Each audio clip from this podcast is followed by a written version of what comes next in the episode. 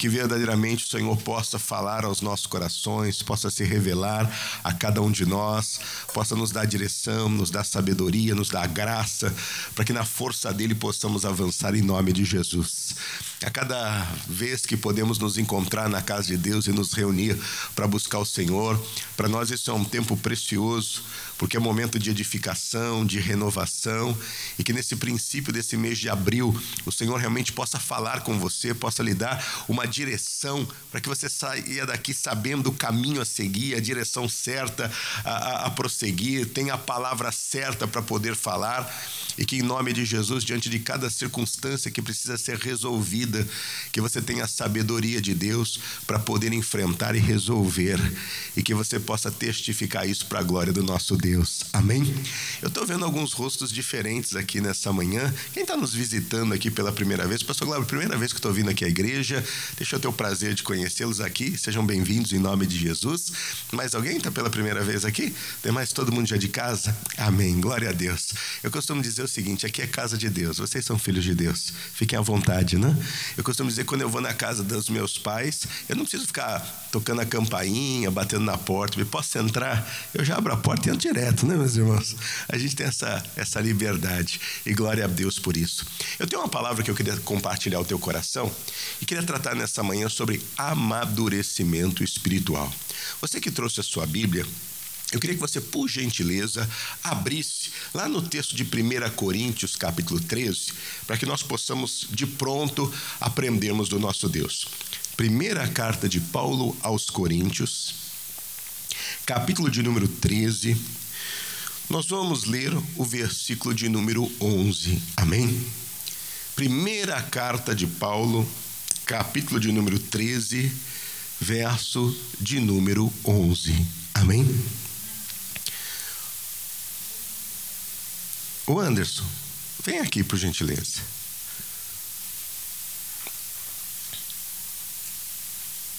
Vem cá.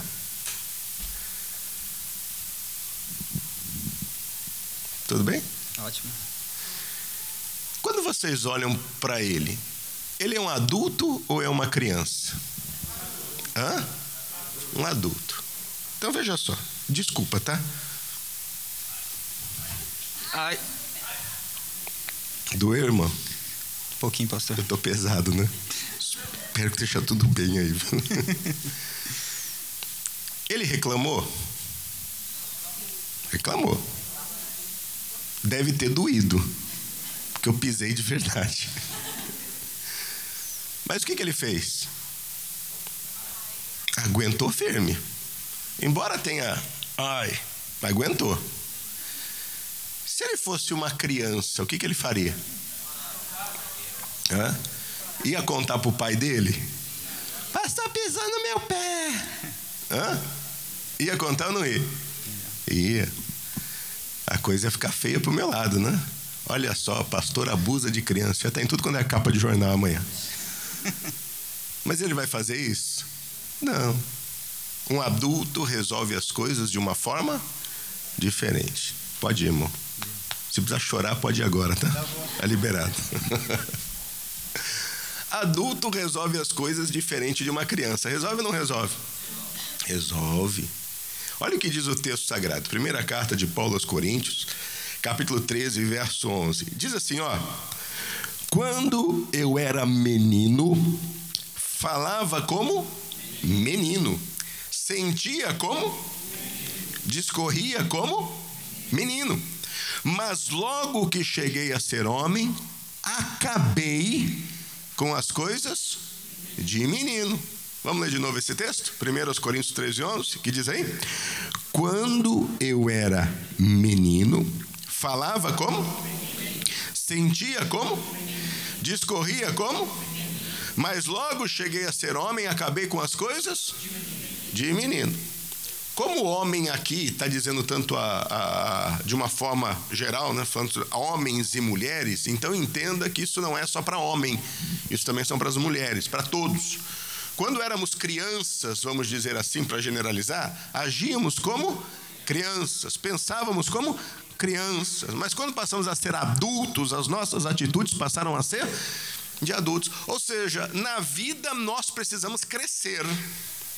Na vida nós precisamos crescer. Nós não podemos, durante a vida, continuarmos com as mesmas atitudes de quando éramos crianças, porque fica feio. Eu vejo muitas vezes ah, homens ou mulheres que talvez tiveram a sua infância ah, diminuída, encurtada, talvez por conta que tiveram que começar a trabalhar muito cedo, ou, sei lá, alcançaram um sucesso muito cedo e acabaram sendo privados de algumas coisas e chegam a uma fase da vida adulta que por não terem sido criança parece que querem tirar aí a, a, a recuperar, né, melhor dizendo, o tempo perdido. Só que um adulto fazer uma coisa que uma criança ou um adolescente fazia fica meio estranho, fica ou não fica? Fica. Tem aquela fase da vida que quando você é adolescente, que é a fase dos namoricos, né? E a pessoa vai, ela começa a gostar de alguém, fica apaixonada, aquela coisa toda. Mas você vê um adulto ficar desse jeito, não é estranho? É, é diferente, porque as posturas mudam, as condições mudam. Às vezes você vê uns camaradas já de cabelo branco, já agindo igual um menino de 15 anos. Né? Não é estranho, pessoal? Não, não fica estranho? Você vê mulher de 40 anos, já madura, formada, querendo ser menininha de 15, não fica estranho? Não, não é compatível, né? Então, tem coisas que não, não fluem. Na vida, nós precisamos amadurecer. E espiritualmente, nós também precisamos amadurecer. Quando nós olhamos para as nossas atitudes na qual nós temos tido hoje, como são essas atitudes? Diante de um problema que surge na nossa vida, diante de uma doença que vem ao nosso corpo, diante de uma ameaça na qual sofremos, diante de uma crise financeira ou de uma pressão que vem à nossa mente, ao nosso coração, diante de circunstâncias internas que acontecem diferente daquela na qual nós esperamos, qual é a postura na qual nós temos? Agimos como adultos, como pessoas maduras, ou agimos como crianças, imaturas? Que não sabem o que fazer diante de uma circunstância ou uma situação, que logo saem correndo para querer expor os seus problemas para todo mundo, para chorar ah, ah, por conta de algo que aconteceu. Ah, tomaram meu brinquedo, ah, ela não quer brincar comigo. Né? Ou nós temos uma postura de quem realmente já cresceu e amadureceu. E aí eu não estou falando em questões de vida, eu estou falando em questões espirituais, que é o campo na qual nos interessa aqui hoje. Nós precisamos amadurecer. Temos que amadurecer.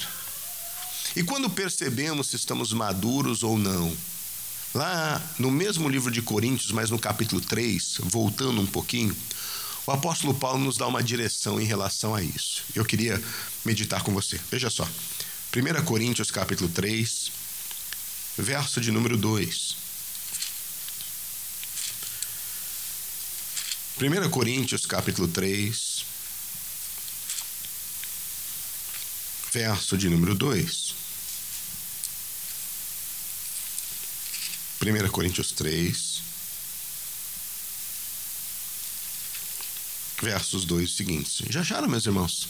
Vamos ler juntos? Diz assim: com leite vos criei, e não com manjar, porque ainda não podis, nem tampouco ainda agora podeis, porque ainda sois carnais. Pois havendo entre vós inveja, contendas e dissensões, não são porventura carnais, e não andais segundo os homens? Porque dizendo um, eu sou de Paulo, e outro, eu de Apolo, porventura não são carnais?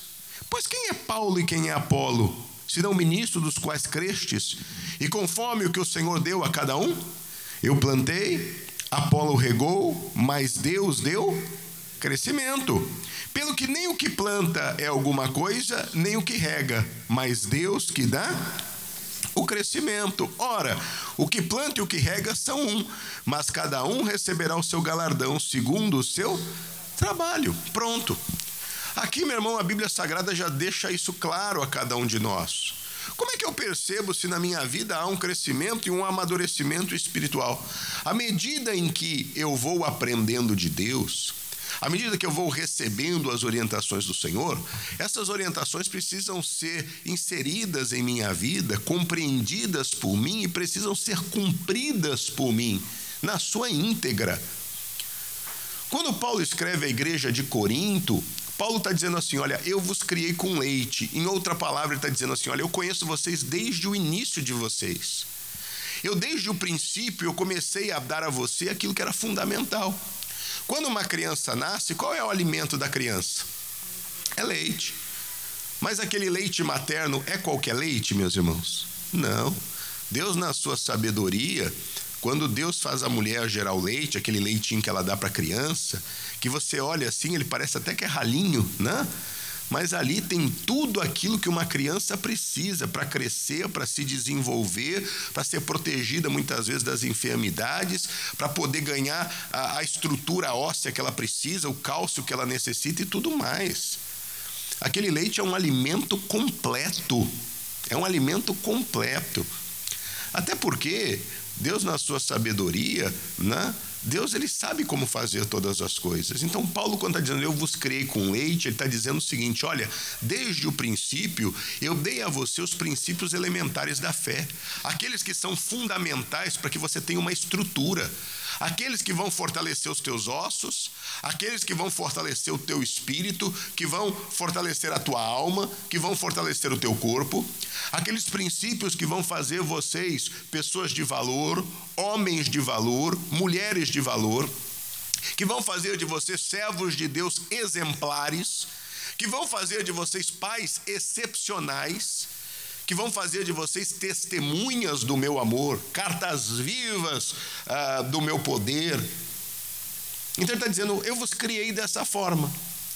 Só que ao invés de vocês terem crescido e amadurecido espiritualmente, vivido as fases da vida, parece-me que continuam ainda com as coisas de menino.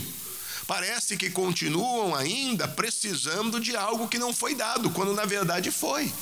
Ele está dizendo, porque no meio de vocês tem contenda. A igreja de Corinto era uma igreja que tinha constantes contendas. Se você pegar ali o capítulo, ah, os capítulos de 1 Coríntios e 2 Coríntios, você vai ver que Paulo, quando trata aos Coríntios, Paulo escreve tratando de muitos problemas que existiam ali naquela igreja, que embora tendo sido criada com leite, ou seja, tenha recebido os princípios que precisaria para poder se tornar uma igreja madura, ainda mantinham coisas do passado, ainda mantinham traços do velho homem, ainda mantinham coisas de crianças. Então ele está dizendo: no meio de vocês existe contenda. No nosso meio não pode haver contenda, meu irmão. Enquanto na nossa vida houver contendas, e nós vivemos nessa vida de intrigas, de inimizades, isso na verdade nos impede de poder amadurecer. Enquanto você receber um pisão no pé e ficar com esse negócio de conta para o mundo inteiro, como se aquilo fosse o fim do mundo, isso demonstra uma certa imaturidade. E às vezes nós agimos assim. Porque diante dos problemas que vêm, ao invés de nós enfrentarmos, nós começamos a querer tratar dos problemas colocando um contra o outro, como se, quando muitas vezes o erro não é nem da outra pessoa, o erro passa a ser o quê? Nosso. Isso não pode haver no nosso meio. Contenda, discussões, grupinhos, dissensões, essas coisas haviam na igreja de Corinto. A igreja de Corinto era uma igreja que ainda ah, vivia indo às festas mundanas. Paulo condena isso. Eles ainda tinham prazer nas festas do mundo, nas coisas do mundo. Aquilo chamava a atenção deles.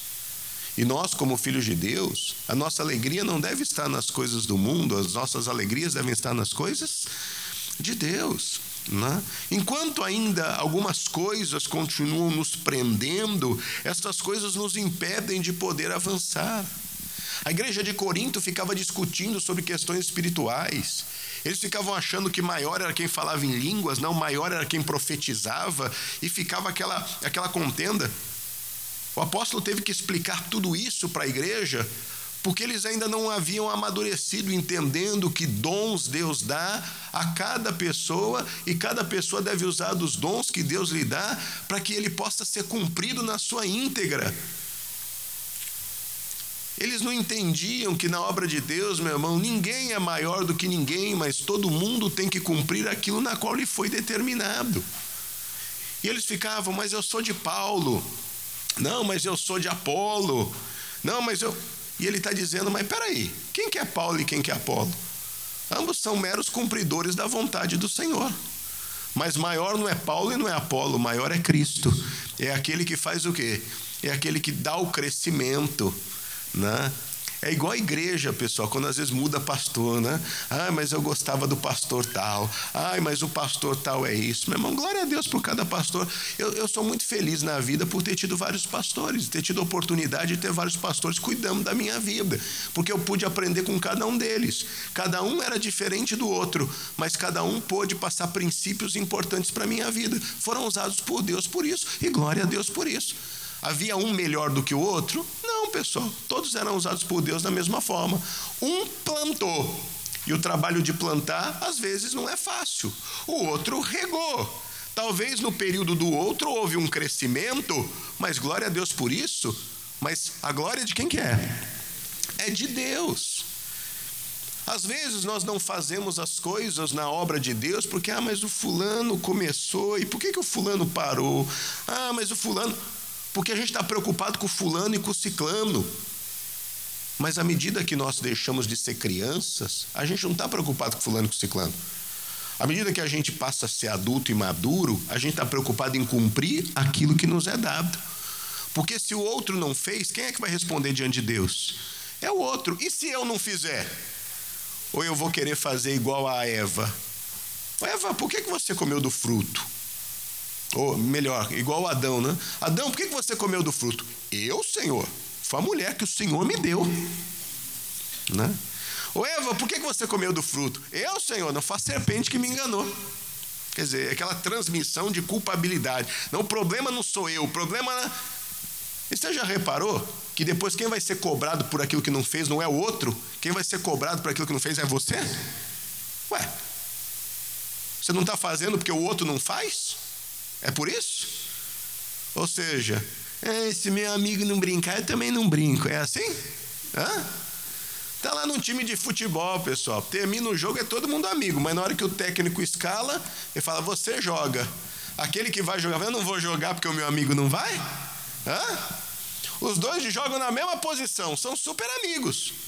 Mas qualquer um deles está querendo entrar. Ou não vai jogar porque o outro não joga. Hã? Mas às vezes a gente é desse jeito, e é desse jeito que a gente é criança. E ele está dizendo assim: Olha, eu vos criei com leitinho. Você aprendeu o que é certo, sabe aquilo que é certo. Mais ainda, continua agindo como criança pelas atitudes na qual tem. O tempo está passando, os anos estão passando, mas as atitudes não mudam. Nós precisamos crescer espiritualmente precisamos amadurecer. Aquilo que Deus nos dá não pode entrar por um ouvido e sair pelo outro. Meu irmão, eu não posso passar anos na igreja servindo a Deus e continuando tropeçando nas mesmas coisas que eu tropeço. Vivia falando demais e continuo falando demais. Vivi uma vida cheia de não me rele, não me toque e continuo do mesmo jeito. Qualquer coisinha fico de bico, qualquer coisinha à medida que o tempo passa, nós precisamos o quê? Crescer.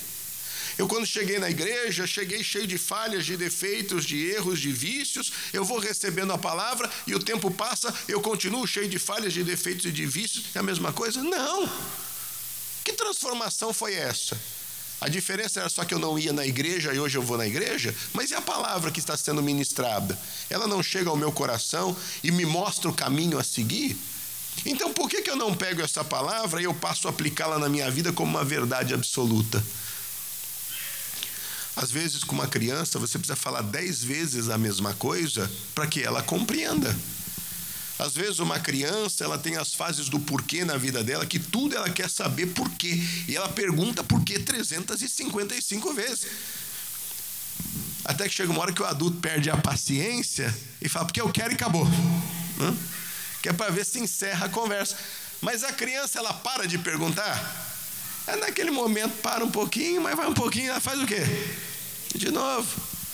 E às vezes a gente fica de, uma forma em, que a gente, por mais que a gente ouça, parece que não quer entender que aquilo é. Ou então a gente fica provocando para ver se em algum momento alguém fala aquilo que a gente quer ouvir. Porque quando fala aquilo que a gente quer ouvir, aí a gente pega aquela palavra, não, mas o fulano falou. Mas o ciclano disse, né? Não importa que ela ouviu 300 vezes diferente, o que importa é que ela encontrou alguém que concorda com ela. E criança é desse jeito, né? Se ela encontra alguém que concorda com ela, tá tudo certo. Ela se apega naquilo como se fosse uma verdade absoluta. Ele está dizendo: Eu vos criei com leite. Aquilo que eu mostrei para você e dei a vocês é tudo o que você precisa, e nessa palavra tem tudo que você necessita para agir diferente. Mas vocês continuam agindo dessa mesma maneira e dessa mesma forma. Irmão, isso não convém que seja assim. Nós precisamos olhar para as nossas vidas e fazer uma autoanálise. Deus, como é que eu tenho me portado diante das coisas? Eu ouvi a tua palavra e eu aprendi. Eu aprendi que pelas tuas feridas eu fui sarado. Deus, eu estou vivendo cura divina na minha vida? Deus, eu ouvi a tua palavra e eu aprendi pela tua palavra que prosperidade é dom do Senhor. Deus, eu estou vivendo a prosperidade que é esse dom do Senhor na minha vida? Deus, eu aprendi pela tua palavra que aquilo que o Senhor une, o homem não separa. Deus, por que, que na minha mente continuam vindo esses pensamentos de separação? Deus, eu aprendi na tua palavra que os filhos são herança do Senhor. Deus, por que eu ainda não consigo ter essa integração com os meus filhos e ter esse cuidado para com eles? E o meu desejo é de deixá-los viver uma vida de qualquer jeito, ou até mesmo eu já estou até no abrir da minha boca amaldiçoando aos meus próprios filhos. Tudo isso que eu tenho ouvido e aprendido de Deus, essas coisas precisam começar a ser colocadas em prática na minha vida. Eu preciso desenvolver. Porque à medida que o tempo passa, a minha atitude é outra. Quando eu era menino, eu agia como menino, mas hoje eu já não sou. Irmão, quantos anos você tem servindo a Deus? Quantos anos você tem que você verdadeiramente já entregou a sua vida a Jesus? Que você o reconheceu como Senhor e Salvador da sua vida? Que você desceu as águas batismais e ali você publicamente testificou Jesus como Senhor e Salvador da sua vida. Há quanto tempo você é batizado no Espírito Santo? E eu lhe pergunto, durante esse tempo todo que já passou, o que é que hoje você tem feito para Deus melhor do que fazia tempos atrás? Porque quanto mais eu cresço, meu irmão, mais maturidade eu tenho. Quanto mais eu cresço, mais condições eu tenho. Quanto mais eu cresço, mais experiência eu tenho. Quando nós tínhamos 15 anos e queríamos ir no cinema, o que, que a gente precisava fazer? Hã? Tinha que pedir dinheiro para o pai, né? Porque às vezes não tinha. Precisava pedir dinheiro para o pai. Pai, me ajuda aí, né? dá um jeito de fazer. Alguns até trabalhavam para ajudar a família, mas todo o dinheiro que recebia ia para ajudar a família. Também acabava não tendo, não dava nem para pedir, né? porque não tinha. Uma situação difícil. Hoje, se você quiser ir num cinema, o que, que você faz? Você vai, né? Antes, se queria comprar um doce, né? Você vê aqueles doces de batatas doces, né? Aquelas paçoquinhas, né? Você ficava olhando quando criança, aquele chiclete, né? As coisas, você ficava olhando para aquilo ali. Aí você passava na vendinha ali, né, pessoal? O olho brilhava, né? A boca enchia de água. Às vezes era uma moedinha, mas nem isso tinha, né, meus irmãos? Nem isso tinha. Hoje, se você quiser entrar num bom restaurante, você entra ou não entra? Por que, que você entra? Hã? Cresceu.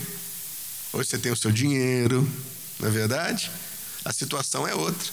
Você sabe se dá para gastar para aquilo, se não dá. Você consegue planejar, bom, não dá para hoje, mas se economizar hoje, amanhã dá. Não é assim? Porque amadureceu, hoje você já visualiza diferente espiritualmente da mesma forma. Por que, que quando eu quero algo do Senhor, eu não me coloco diante de Deus e faço os mesmos planejamentos que eu faço quando eu estou querendo comprar minha casa, quando eu estou querendo. Por que, que espiritualmente eu também não me planejo? Eu continuo ainda do mesmo jeito, agindo de qualquer forma, não tendo uma confiança em Deus de que vai acontecer e me revoltando porque as coisas não estão acontecendo. Quando eu era menino, eu agia como menino. Ah, mas eu não tenho base. Tenho, é com leite vos criei. E a palavra que tem sido dada? Entrou por um ouvido e saiu pelo outro? Não pode. A palavra que chega à nossa vida, ela precisa por nós ser compreendida e por nós ser, ser vivida. Quando isso acontece, a nossa atitude é outra. E aí, meu irmão, nós precisamos nos despertar. Porque não importa qual idade que tenhamos ou o tempo que estejamos dentro da igreja, isso é uma coisa que todos nós temos que nos despertar. A Bíblia Sagrada, lá em João capítulo 3, fala de um homem. Vamos lá. João capítulo 3, versos 1 e seguintes. João 3,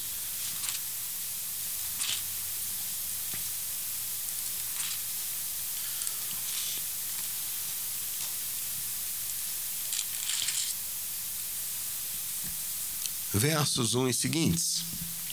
Diz assim, ó: E havia entre os fariseus um homem chamado Nicodemos, príncipe dos judeus. Este foi ter de noite com Jesus e disse-lhe: Rabi, bem sabemos que és mestre vindo de Deus. Porque ninguém pode fazer estes sinais que tu fazes se Deus não for com ele.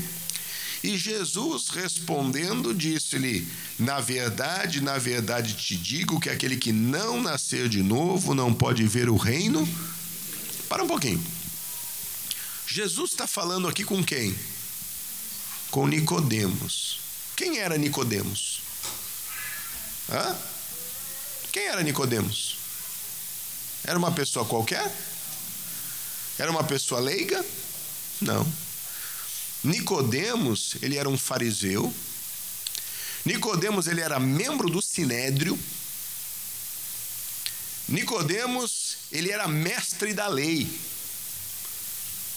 Nicodemos não era uma pessoa inculta, ao contrário, era uma pessoa culta. Nicodemos era uma pessoa super respeitada, porque para ser membro do sinédrio, precisava ser casado, precisava ser bem respeitado, precisava ter uma situação financeira ah, equilibrada e boa, precisava verdadeiramente ser conhecedor profundo das coisas, precisava ter influência no meio do povo. Então nós não estamos falando de qualquer pessoa. Nós estamos falando de uma pessoa que verdadeiramente aos olhos humanos tinha todos os requisitos de alguém para ser visto e para ser tido como exemplo porque os membros do sinédrio eram os grandes influenciadores do povo. A palavra deles era tida como a palavra de Deus para com o povo. Eles não eram quaisquer pessoas. Para chegar a essa posição, não era qualquer um que o conseguia. Então nós estamos falando desse homem chamado Nicodemos. Esse homem se chega até Jesus e com toda a influência que tem, com todo o conhecimento que tem, ele vai diante do Senhor, chama a Jesus de mestre, e não somente o chama de mestre, mas ele, ah, na hora, diz: Olha, eu sei que você é de Deus, porque ninguém faz o que você faz se Deus não for com ele.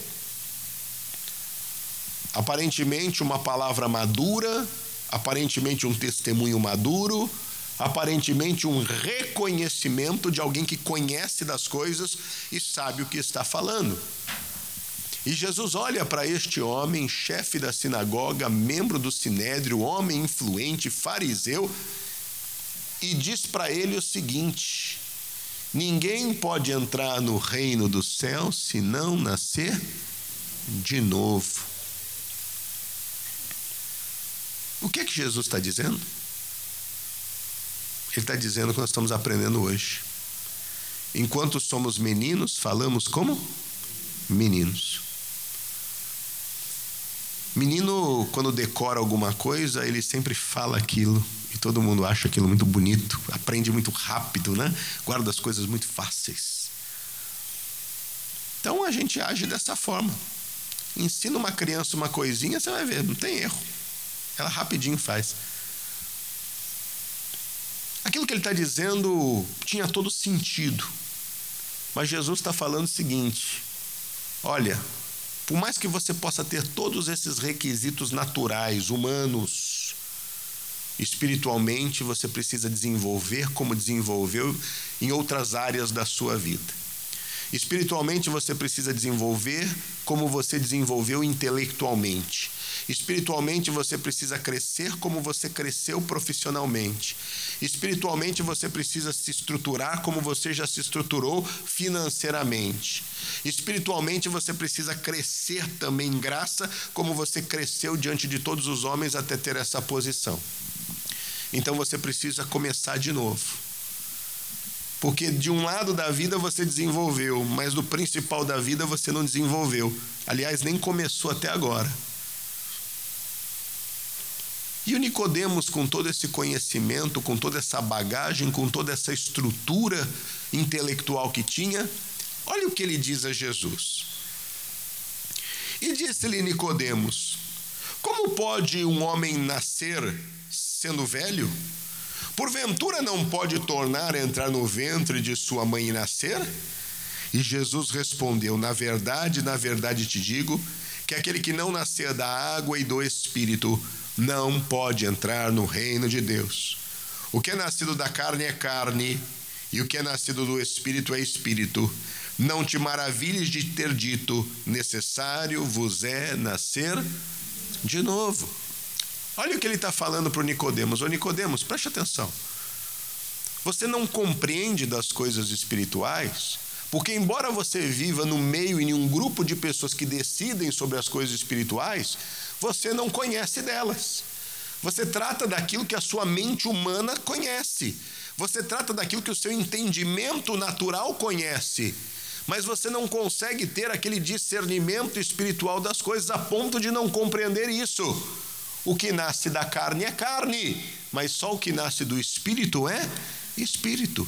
Eu te disse que você precisa nascer de novo, e nascer de novo significa nascer da água e do espírito. Em outras palavras, você precisa, Nicodemos, tomar uma real decisão pelo Senhor a ponto de reconhecê-lo como Senhor e Salvador da sua vida, a ponto de tê-lo realmente como a base do seu viver a partir de hoje e passar agora a crescer no conhecimento dele, na revelação dele, no entendimento dele, passar a tomar daquele leitinho que ele vai lhe dar, para que você possa compreender as coisas essenciais da vida e que vão te dar uma base sólida para que você cresça sobre ela, que vão criar um alicerce sólido na sua vida para você construir sobre ele. Para aquele homem, a princípio, era difícil de compreender, como para muitos de nós também, por já sermos adultos, também temos essa dificuldade de compreender. Porque nós já achamos que sofremos demais na vida, ou que sabemos demais nessa vida, achamos que agora nós mandamos no nosso próprio nariz, achamos que agora já sabemos discernir o que é certo e o que é errado, Agora nós muitas vezes nos achamos que somos responsáveis pelas nossas próprias decisões. Não, se eu errar, eu vou pagar por aquilo que eu fiz. Mas não estamos tendo ideia do que estamos falando. Porque, como homens, nós mensuramos a vida apenas nesse período que aqui nós estamos. Mas nós temos que compreender, pessoal, que a nossa vida não vai durar 50, 70, 80, 90 ou 100 anos se tivermos a graça de chegarmos lá. A nossa vida será eterna. A nossa vida é eterna. Por isso, quando nós tratamos com Deus, nós não tratamos de um tempo chamado agora. Nós estamos tratando de um tempo chamado hoje, mas chamado eternamente também. É algo que é muito maior e muito superior. Por isso, meu irmão, nós precisamos compreender. Jesus fala que alguns se davam em casamento, comiam, bebiam, se alegravam, e a Bíblia diz: louco, se hoje pedirem a tua alma porque há algo além que Deus espera de nós. Por isso essa mudança, ela não tem que acontecer externamente, ela vai acontecer aonde? Internamente. E somente quando internamente isso se manifestar é que externamente isso vai ser visível. Quando você vê hoje pessoas adultas agindo como crianças, não é um choque para gente? Porque você fala, não tem nada a ver, essa pessoa tem atitude imatura, mas espiritualmente é a mesma coisa. Aí não importa qual a idade que nós tenhamos, porque da mesma forma que os anos se passam e nós fisicamente crescemos e amadurecemos, espiritualmente os anos podem estar se passando e nós continuamos no mesmo estágio. Se não tivermos uma vida de leitura bíblica, se não tivermos uma vida de oração, se não tivermos uma vida de busca ao Senhor na casa dele, se não tivermos uma vida de prática daquilo que ele nos diz, porque tudo aquilo que ele nos ensina na palavra dele, isso é que vai fazer, meu irmão, com que nós venhamos a amadurecer. Não deixe a palavra chegar no seu ouvido e sair pelo outro. E aí, por mais que eu pareça ser redundante, mas eu preciso lhe dizer isso como um reforço. Irmão, nós não podemos continuar ouvindo que esse Deus cura e não viver cura divina. Nós não podemos continuar ouvindo que Deus prospera e não vivemos prosperidade, que é um dom de Deus. Nós não podemos continuar ouvindo dizendo que devemos perdoar, mas continuarmos cheios de mágoas e ressentimentos no nosso coração. Nós não podemos ouvir que Deus espera e conta conosco para cumprirmos o ID dele e continuarmos sem ir. Não podemos continuar ouvindo que nós somos o sal da terra, mas sermos insípidos. Sermos essas pessoas sem gosto e sem sabor e que não fazem a diferença nesse mundo. Nós não podemos continuar ouvindo que nós somos a luz nesse mundo, mas se na verdade estamos com algo que nos cobre e não deixa essa luz brilhar. É só um pouquinho que aparece perto de nós, mas ela não consegue resplandecer a tal ponto das pessoas que estão à nossa volta compreenderem esse brilho de Deus em nós. Nós não podemos continuar, meu irmão, ouvindo sobre santidade, que sem ela ninguém vai ver a Deus, mas não sermos santos e deixarmos ainda nos levarmos pelos desejos carnais que vêm diante de nós. Não te maravilhes, Nicodemos, de eu ter te dito que necessário vos é nascer de novo. Porque você compreende de muitas coisas, você é bom naquilo que você faz, você intelectualmente você desenvolveu demais, você conhece muito. Você financeiramente, você hoje está estabilizado, você profissionalmente, você chegou num nível que talvez você nem imaginava. Hoje você tem aí 20, 30, 40, 50 funcionários que trabalham por você, que te chamam de chefe, fala chefe, né? Que te chamam de boss, que te chamam de senhor, que você fica todo feliz né, com isso. Olha só, até se gaba, nossa, eu sustento tantas famílias, que bênção. Mas de nada adianta isso se espiritualmente não houver um, um amadurecimento espiritual. Porque senão estas coisas físicas que a gente conquista, aquilo nos engrandece de tal forma e nos faz nos enchemos de eu. E quanto mais do eu eu tenho, menos de Deus tem espaço para ver na minha vida. Eu posso, eu consigo, eu fiz, porque e ele está dizendo: maldito é o homem que confia não, meu irmão, que se apega na força do seu próprio braço. Que nós possamos tudo naquele que nos fortalece. Porque quanto mais perto de Deus e mais maduro espiritual eu sou, mais eu entendo que quanto mais me é dado, mais me será cobrado. Quanto mais me é dado, mais me será cobrado. Então, na vida, isso faz com que cada dia eu tenha mais responsabilidades. Eu compreendo que espiritualmente também há. À medida que eu vou amadurecendo espiritualmente, eu compreendo, meu irmão, a importância até da minha fidelidade. A obra de Deus vai avançando à medida que eu sou fiel. Quantas pessoas, por exemplo, meus irmãos, não cometem o grande erro de não contribuírem com a igreja local? Eu já vi pessoas que na igreja frequentam a igreja, mas não dizimam na igreja, porque ela pensa o seguinte: ah, mas eu tenho uma igrejinha pobrezinha ali, coitadinha, que não tem nada, e eu faço para ajudar. Ela não entende que a congregação local na qual ela faz parte tem projetos e desenvolve no alcançar de vidas, e desde o momento que Deus trouxe aquela pessoa para a igreja local, Deus está contando com a fidelidade dela para que os trabalhos da, da, da igreja local possam também avançar e conquistar vidas e pessoas. É tão importante quanto do outro ali. Mas da mesma forma que lá o outro precisa orar para Deus mandar o recurso, aqui também precisa. E aí Deus manda, mas a pessoa não entende a importância da fidelidade na igreja local. E aí ela compromete toda a estrutura da igreja local. Ela compromete toda a estrutura daquilo que Deus confiou a ela. Às vezes a pessoa não entende, porque não é madura espiritualmente para entender isso. Ela na cabeça dela, mas eu estou fazendo bem, mas eu estou dizimando, eu estou.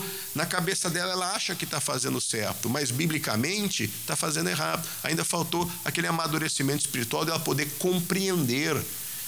Porque o dízimo você entrega na casa do tesouro. E a casa do tesouro é aquele lugar onde ali você se alimenta, é onde você ali reconhece que é o seu, é, é, é o seu lugar espiritual. É ali que você faz. E ele fala: você entrega ali para que ali haja sustento na minha casa. E às vezes a gente perde sobre isso. Eu já vi muitas pessoas fazerem isso. Não, mas é porque a igreja da graça é uma igreja grande, mas não é aqui que você está congregando. A igreja só vai continuar cumprindo a missão dela, expandindo, se você for fiel onde você congrega, ué. Porque senão, como é que vai ser? O outro não vai fazer a obra que tem que ser feita. E você vai impedir que a obra seja feita. Porque faltou aquele, aquela parte que compete a você. Quando a gente vai crescendo e amadurecendo espiritualmente, a gente vai compreendendo, meu irmão, que ah, ah, na obra de Deus, a minha tomada de ação é importante. Eu não tenho apenas que querer ver coisas sendo feitas, eu preciso me propor e ajudar para que essas coisas sejam feitas. E aí, ao mesmo tempo, eu fico, eu quero fazer algo para Deus, eu quero fazer algo para Deus. E eu lhe pergunto, por que, que não está sendo feito algo para Deus? O que, que nos impede de dobrarmos aí as mangas, arregaçarmos as mangas e fazermos o que precisa ser feito?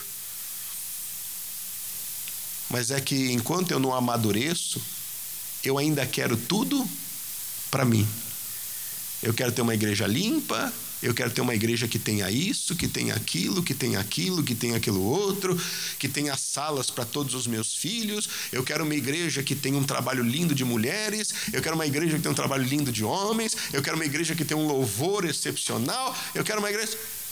Mas se eu que sou a igreja não faço parte de tudo isso e digo, Senhor, eis-me aqui, como é que isso vai acontecer? Criança pensa em alguma coisa? Ela quer a comida pronta na mesa, não é verdade? Mas o adulto sabe que para a comida estar tá na mesa precisa ser preparada. O pai sabe que ele precisa fazer, não é verdade? Então, o Nicodemos está dizendo assim: Olha, tu és mestre, ninguém faz o que você faz, senão ah, Deus não for com, com, contigo. E Jesus só olha e diz assim: É, Nicodemos, necessário é nascer de novo. Espiritualmente, Nicodemos, você não compreende nada do que você diz. As tuas teorias são boas e bonitas, são lógicas para os homens. Os homens vêm e aplaudem, mas para Deus as suas teorias e nada são a mesma coisa. Porque não tem o valor que deveria se ter. Meu irmão, nós precisamos amadurecer. Nós não precisamos e podemos continuar agindo mais como criança. Eu quero jogar no time porque a bola é minha. Não. Eu vou estar lá na última fileira, mas eu vou ser convidado para vir sentada na primeira em honra. Mas eu não vou ser como criança de querer sentar na primeira e depois ser pedido para ser afastado. Eu vou ser chamado em honra, e quando eu for chamado é porque Deus está querendo fazer algo para mim. É diferente. Meu coração está aberto, meu coração é voluntário. E aí Jesus continua explicando para Nicodemos. Ele diz assim, verso de número 8: ah, O vento assopra onde quer, e ouves a sua voz, mas não sabes de onde vem nem para onde vai. Assim é todo aquele que é nascido do Espírito. Nicodemos respondeu e disse-lhe: Como pode ser isso? E Jesus respondeu e disse: Tu és mestre de Israel e não sabes isso? Na verdade, na verdade te digo que nós dizemos o que sabemos e testificamos o que vimos, e não aceitais o nosso testemunho. Se vos faleis das coisas terrestres e não crestes, como crereis se vos falar das celestiais? Ora, ninguém subiu ao céu senão que desceu do céu o filho do homem que está no céu. E como Moisés levantou a serpente no deserto, assim importa que o filho do homem seja levantado, para que todo aquele que nele crê não pereça, mas tenha o que? A vida eterna. Ele está dizendo, Nicodemos, preste atenção. Se eu estou falando para você de coisas simples você não compreende, quem dirá das outras coisas? O que é que você ensina para uma criança, pessoal? Que um mais um é igual a quanto? A dois. Mas aí quando cresce, você vai perguntar qual é a raiz quadrada do cateto da hipotenusa, não é assim? Aí a coisa já começa, né? Aí você quer saber qual é o pi do quadrante, né? Aí você já começa, opa, aí a coisa já ficou diferente. Aí tem você falando, você está falando o quê mesmo, pastor? Mas é nesse ponto que nós precisamos chegar. Meu irmão, se nós não compreendemos nem o básico da fé e colocarmos isso em prática na nossa vida, como nós vamos ter revelações maiores do Senhor? Você veja o quanto nós precisamos crescer e amadurecer? Você veja o quanto nós ainda temos para avançar? Precisamos chegar a esse ponto. Porque quando chegarmos a esse ponto, meu irmão, aí nós estaremos prontos até aí a morte com Cristo, se isso necessário for. Porque a gente dizer o seguinte, né? Não, Senhor, eu vou te servir, eu te amo, não, não, não, né? eu não vou te negar jamais. Mas aí quando passa ali um filme moral, o que, que a gente às vezes faz? Quando vê uma imagem ali que chama a atenção de sensualidade, o que, que a gente faz? Quando surge uma oferta para a gente que parece ser boa, o que, que a gente faz? Quando surge uma oportunidade de um trabalho no meu dia de congregar a Deus, o que é que a gente faz? Às vezes nós falamos que estamos prontos para estar com Cristo, mas negamos nas pequenas coisas. Imagina nas grandes. O Nicodemos, à medida que ele ouve isso, o Nicodemos passa a ter uma postura diferente em relação a Jesus. Nicodemos, depois que ele ouve essas palavras do Senhor, o Nicodemos, ele aparentemente decide tomar atitudes distintas. Se nós formos olhar um pouquinho para a vida do Nicodemos, nós vamos ver que lá no capítulo 7 de João, Nicodemos, ele agora está no Sinédrio defendendo a Jesus. Ele agora está no Sinédrio fazendo oposição àquelas ações que queriam ter contra o Senhor. E aí, quando a gente vai lá para o capítulo 19 de João, Veja onde é que está Nicodemos no momento da morte de Jesus. João capítulo 19, verso 39.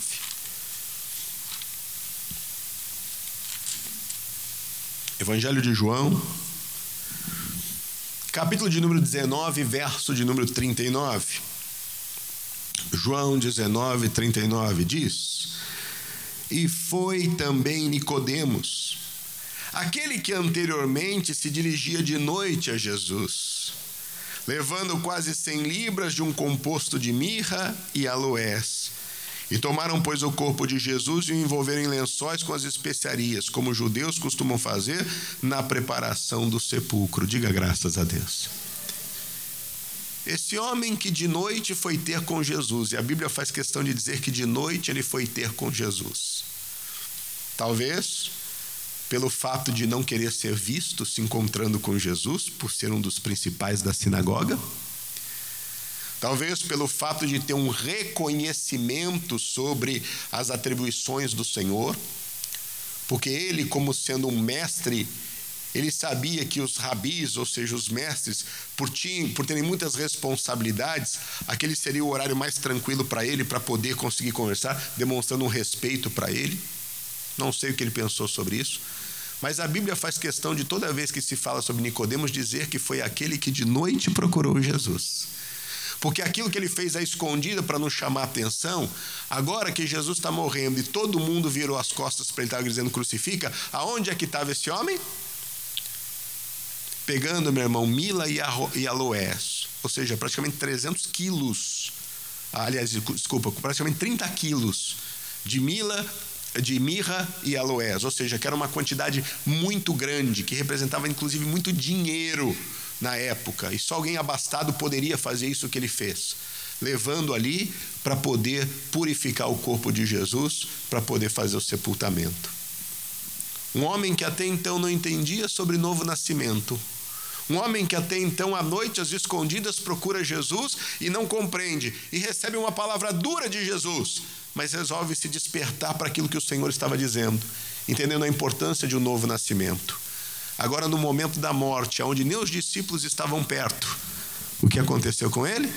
Ele estava ali junto, ele estava ali ao lado, oferecendo aquilo que de melhor tinha, sem se importar, talvez, com o que os outros fossem dizer, pensar ou falar. E quando a gente amadurece espiritualmente, não é a opinião dos outros que diz respeito a nós quando nós amadurecemos espiritualmente, a minha preocupação maior é o que Deus pensa a meu respeito. Porque o Saul, embora fosse rei do povo de Deus, era um menino espiritualmente falando. E menino mimado ainda para ajudar. Porque ele não aguenta esperar dois minutos o profeta chegar para poder oferecer o sacrifício. Ele quer por ele mesmo oferecer o sacrifício. E no meio do caminho não cumpre o que Deus diz, e o profeta chega e fala: Você fez o que o Senhor mandou fazer? Ele diz: Eu fiz. E ele diz: Que balido de ovelhas é esse que eu estou ouvindo aqui? Não, mas é que eu poupei, né? é porque eu, eu, eu quis poupar para o Senhor, mas é para oferecer para Deus. Ele diz: Mas o Senhor se agrada em sacrifício ou em obediência? Porque obedecer é melhor do que sacrificar. E esse rei que está aí, por que, que você poupou o, o Agag? Não, mas é porque. Porque no passado os reis, quando capturavam outro, humilhavam outro rei. Era uma forma de mostrar a força que tinha. Mas Deus não mandou poupar ninguém. O que, que Samuel faz? Olha para ele e fala assim: do mesmo jeito que você fez muita mãe chorar, a tua vai chorar agora. Pegou a espada do rei, cortou ele no meio de todo mundo. Foi isso que Deus mandou fazer. Não foi poupar. Às vezes a gente fica tendo misericórdia do mal, pessoal. Não dá para ter misericórdia do mal. A gente fica com misericórdia do pecado, misericórdia da mentira, misericórdia da prostituição. Não, não tem que ter misericórdia do mal. O mal tem que ser cortado pela raiz. Não, é, é uma mentira, mas não é uma mentira, né? É uma mentirinha. É só. Né, uma mentirinha. Tadinha, né? Nem cresceu ainda, nem virou um mentirão. Ah, só mentirinha. Né? É igual o aborto, né? Não, é só um, um embrião. Não é só um embriãozinho. Né? Então, arrancar fora. Não tem problema, não. É só um embriãozinho. Tira então. Não é ainda uma vida, né? não é ainda uma criança. Mas aquele embriãozinho nada mais é do que uma vida. É a essência do homem ali. Porque não é isso aqui, pessoal, que é o Glauber, ou que é a Maria, ou que é o João, ou que é o Pedro, ou que é a Sônia. Não. O nosso verdadeiro ser está aqui dentro. Porque isso aqui é frágil. É frágil ou não é frágil? É frágil demais, pessoal. Mas a nossa essência, o nosso espírito, esse é o nosso verdadeiro ser. E aí você sabe qual que é o tamanho disso? Hã? Alguém sabe qual que é o tamanho do nosso espírito? Alguém sabe qual que é o tamanho disso? Eu também não sei. A Bíblia não fala. Nós não sabemos. E veja, com um sopro. Deus deu o quê? A vida. Como que a gente mensura o sopro? Hum? Então você veja como isso é grande. Esse homem agora estava lá, oferecendo o que tinha de melhor, pegando até mesmo de riquezas e pertences e publicamente cuidando daquilo que Jesus está fazendo. Aí eu não estou preocupado se vai ter revolta dos judeus, eu não estou preocupado com o que vai acontecer a opinião dos outros, até mesmo dos meus pares dentro da sinagoga. Mas eu estou vendo agora a minha postura diante na, da real situação na qual eu estou vivendo. Meu irmão, quando existe um amadurecimento espiritual, não somente nós vamos, mesmo se em algum momento da vida tropece, se levantando, aprendendo e mudando atitudes, mas amadurecemos até o ponto de não termos mais vergonha de Cristo, vergonha do Evangelho e de caminharmos com o Senhor até o fim, reconhecendo que aquilo que o Senhor tem para as nossas vidas é o melhor. Que eu e você possamos crescer a cada dia no Senhor. Nós já tomamos uma decisão real de aceitá-lo como Senhor e Salvador da nossa vida. Mas nós precisamos a cada dia pôr em prática o que ele tem aprendido de nós. A Bíblia diz: aquele que roubava, não roube mais. E aquele que mentia, não minta mais. Quem se prostituía, não se prostitua mais. E aí a gente pode também dizer: e quem bebia? Não bebe mais. E quem desejava a mulher do próximo, não deseje mais. E quem era preguiçoso, que não seja mais. Não é verdade? Que em nome de Jesus, meu irmão, eu e você possamos crescer e amadurecer. Eu, a cada dia que eu vou lendo a Bíblia, eu sempre me deparo com ela e a Bíblia é como um espelho. À medida que eu vou lendo a Bíblia, eu falo, Jesus, como eu estou longe. Eu preciso ir mais. Eu tenho que aprender mais. Eu tenho que crescer mais. Eu tenho que amadurecer mais. Eu tenho que agradar mais o Senhor. E eu acredito que isso é uma verdade para com cada um de nós. Porque quanto mais a gente se encontra com a palavra de Deus, mais nós vemos o quanto precisamos crescer na palavra. Verdade ou não é? Quanto precisamos amadurecer mais. Meu irmão, tenha isso como uma regra da sua vida. Deus, eu não quero ser uma criança para a vida inteira. Eu não quero ser um adolescentezinho para a vida inteira. Eu quero ser alguém maduro em nome de Jesus. Na minha vida não pode continuar havendo esses conflitos como haviam na igreja de Corinto. Na minha vida não pode continuar havendo essas dúvidas como havia lá atrás. Isso tudo precisa ser diferente. E se nós tivermos isso no nosso coração, meu irmão, nós vamos avançar e nós vamos ser a bênção que Deus espera que sejamos em nome de Jesus. Não espera para amanhã. Tome uma atitude ainda hoje. Vamos ficar de pé para nós orarmos? Vamos abrir o coração e falarmos a Deus em prol disso? Glória a Deus. Meu irmão, eu queria que você esquecesse quem está do teu lado, da tua volta, porque isso depende de cada um de nós. Esse é um tempo nosso, que você possa abrir o teu coração e possa falar com Deus. Amém? Coloque a mão no coração, feche os olhos e diga assim comigo, Senhor Jesus, nessa noite, nessa manhã, eu abro o meu coração, me apresento a Ti e te peço, Senhor, dá-me forças para que eu possa me posicionar de acordo com a tua vontade. Hoje, meu Deus, eu entendi que eu preciso amadurecer espiritualmente.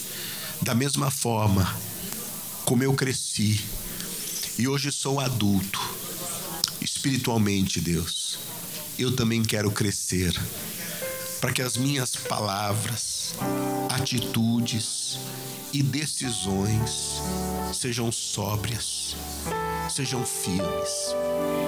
Tira de mim, meu Deus, tudo que é criancice, tudo que é infantilidade. Tira de mim, Deus, todas as coisas de criança. Que em nome de Jesus, Senhor, eu possa avançar para aquilo que o Senhor tem para minha vida. Não permita, Deus, que a tua palavra entre por um ouvido e saia pelo outro. O Senhor, desde quando eu te aceitei, tem revelado a tua palavra para mim. Tem me dado desse puro leite que sustenta. Ajuda-me, meu Deus, a colocar em prática todas as coisas que tenho aprendido para que novas coisas o Senhor me ensine e assim eu cresça, Deus. Oh, Pai, estamos em tua presença, Senhor. Os teus filhos oram nesta manhã. Os corações, meu Deus, se abrem nessa manhã. Aleluia. Jesus.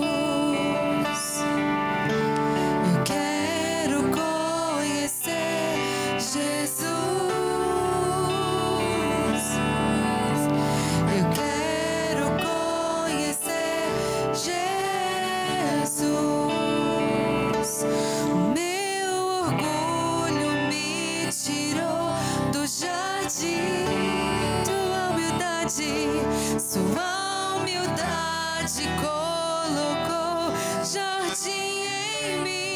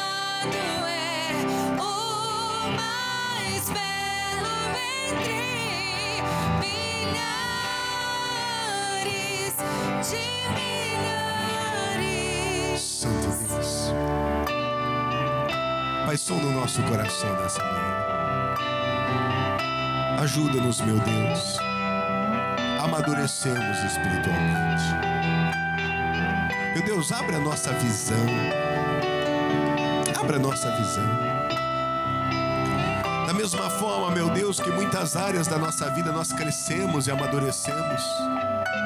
Ajuda-nos a crescer e amadurecer espiritualmente também para que não venhamos, meu Deus, ter atitudes infantis, atitudes adolescentes, mas que venhamos ter atitudes adultas, maduras, Deus.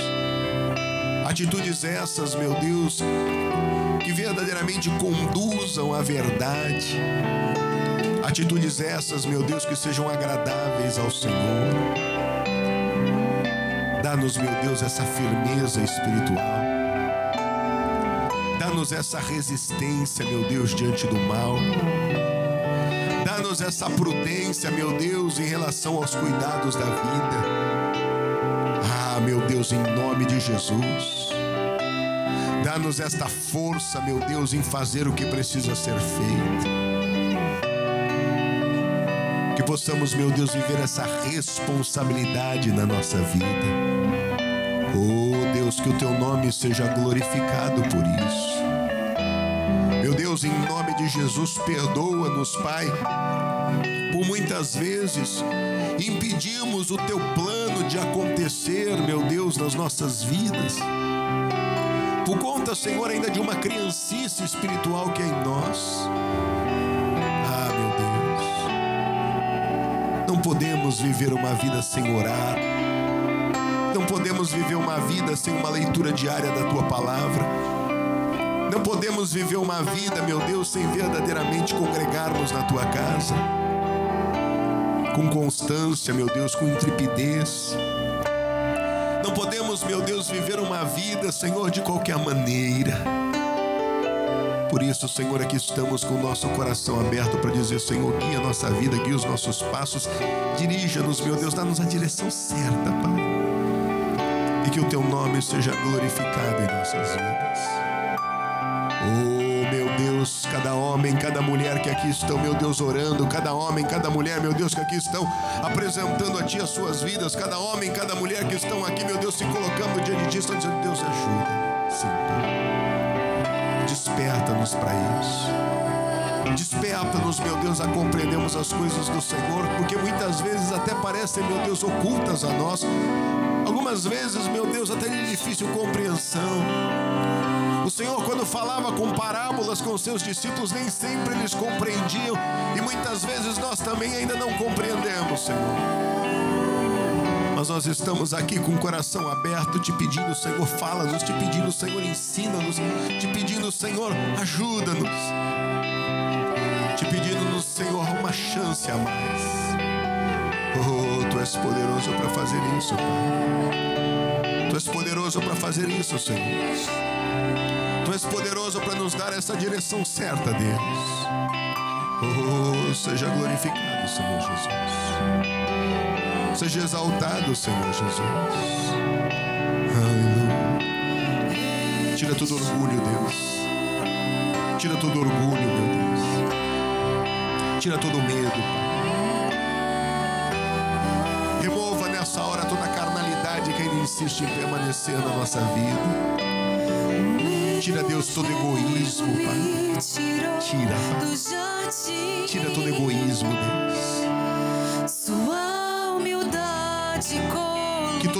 Seja subjugado nessa manhã.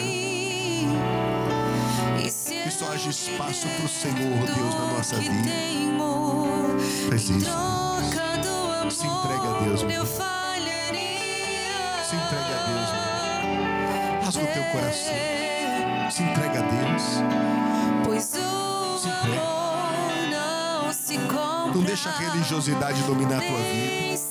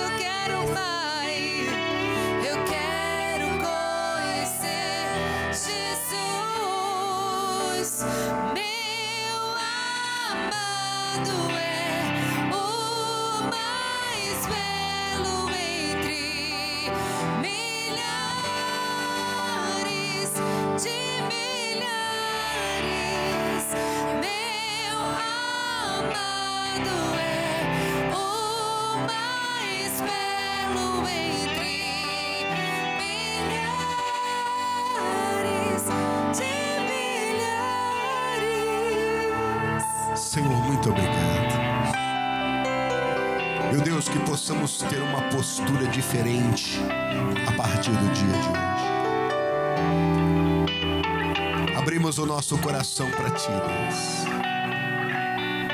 E que assim como Nicodemos permaneceu com o Senhor ali até a morte, que assim possamos ter essa firmeza de posicionamento e que possamos até o fim permanecer ao lado do Senhor e oferecendo a Ti o nosso melhor. E que isto seja para a Tua glória. E você que crê, diga eu creio, Senhor. Que assim seja. Que a cada dia eu possa lhe servir com o meu melhor. Obrigado, Jesus. Quem orou com fé, diga graças a Deus. Vamos aplaudir o Senhor porque Ele é bom.